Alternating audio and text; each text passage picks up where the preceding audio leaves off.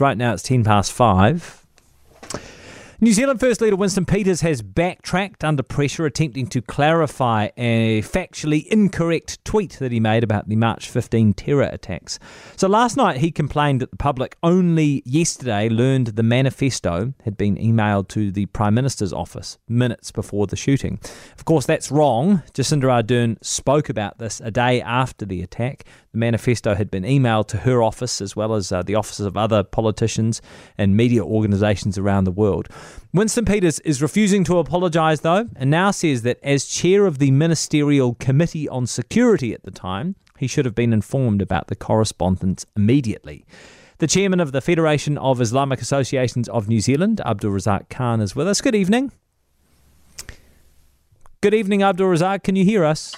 Yes, good evening. Yes, thank, I can. Thank you for I'm the chairperson of the Royal Commission of the uh, FIANZ. Yes. I should clarify that. Oh, I'm sorry. I'm sorry we got no, that no, wrong. No, carry on. Uh, how do you feel about these statements?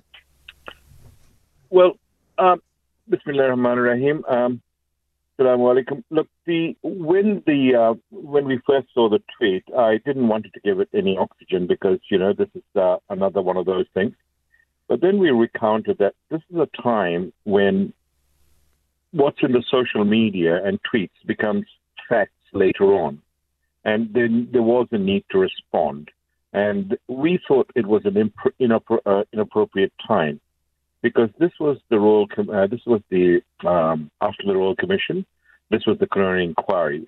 After four and a half years the um, the, the families of the of the shahada are finally getting a chance on the day in court to find out in fact six weeks ago to find out actually what happened and they're getting and the whole purpose of the coroner inquiry is to prevent future death and you know this happened to our, our community. It could have happened to any community. We just got the news today what's happened in America.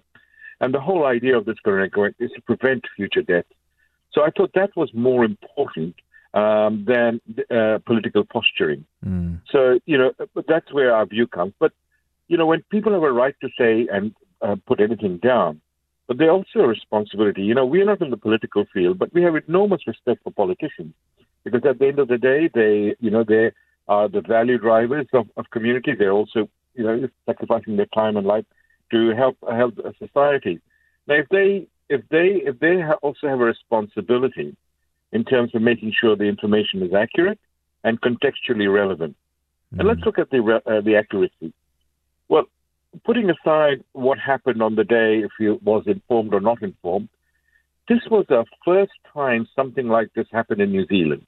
Yeah. And there was a royal commission and it's there point blank in the Royal Commission, and he was part of that. You know, he was a part of the government there, and there it's clearly written that there were uh, the 74-page um, um, attachment came with the terrorist uh, uh, email, and there it was. It went to 34 people, 28 of the media, and the rest was parliamentary uh, staff, the parliamentary services, as well as the prime minister. It just shows he didn't actually bother to read the Royal Commission and to come out after so many years, now on the day when they when people are trying to find out what actually happened to their loved ones, I thought that was very insensitive at best and lack of judgment and wisdom for a person who is known to be a, a lawyer, who's known to have you know um, uh, aware, who's supposed to be aware of what the uh, what a coronary, uh, coronary inquest is all about. Yeah. They're totally uh, inappropriate. So, so what should, what should happen? Sorry, what, what what should happen? Should should do you think Winston Peters should should apologise, or uh, as some have suggested, or, or at the very least correct that that error? Look, whether he apologises or not, it's immaterial. We still respect him as a politician. Let's look at what happened in the past, in the context. In 2005, in Parliament, he said the Muslim community, he was quoting some uh, Tim Pot, the expert from overseas, that there were 10 Muslim Islamic cells any time. Now, mm. you know, and, and they're sleeper cells, so to speak. Now, we must be Rip Van Winkle type of sleepers. It's, it's what, how many years since then? Mm. And maybe 20 years. Nothing happened, you know, in terms of. He also talked about he othered us. He's saying, you know, Muslim um, uh, Islamic immigrants are not part of our history. Our first Muslims arrived here in 1769. Yeah. And and then you have 1860, you know, Muslims in terms of helping in the build of the Christchurch um, Cathedral. It's completely othering us. Even yeah. worse than that, he compared us to serpent with her, with heads, with you know, with uh, um, really vile stuff. But here we go. When he was asked in April in 2019, will he apologize for this? He said no. Yeah. So we are not expecting any apology. We are only expecting that he, as a as a as a senior um, uh, politician, to have some understanding, have some understanding that this yeah. is not the right time for political posturing. Hey, thank you so much for your time. We really appreciate it. For more from Heather du Plessis-Allen Drive, listen live to News Talk ZB from 4 p.m. weekdays or follow the podcast on iHeartRadio.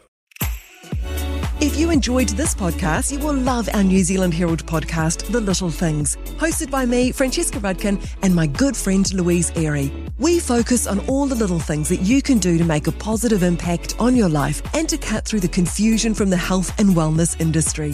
Join us every Saturday to hear from the experts for all the tips and advice you need. Just search The Little Things on iHeartRadio or wherever you get your podcasts.